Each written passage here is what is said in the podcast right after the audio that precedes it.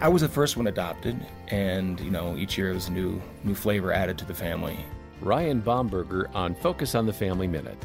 And I would tell you, my parents never, whether in public or in, inside the home, never distinguished between the biological and adopted children. They loved us all. I mean, they showed us time after time when, I mean, we faced instances of racism. Our parents would defend us out of our store. Our family owns a, a retail store. And you would never know. I mean, my parents didn't say, oh, that's my adopted child. You did. That's not something you do. You don't say, that's my adopted child, that's my biological child. No, that's my son, that's my daughter. It's the way that they live their lives. And some people think it was kind of chaos to have 13 kids.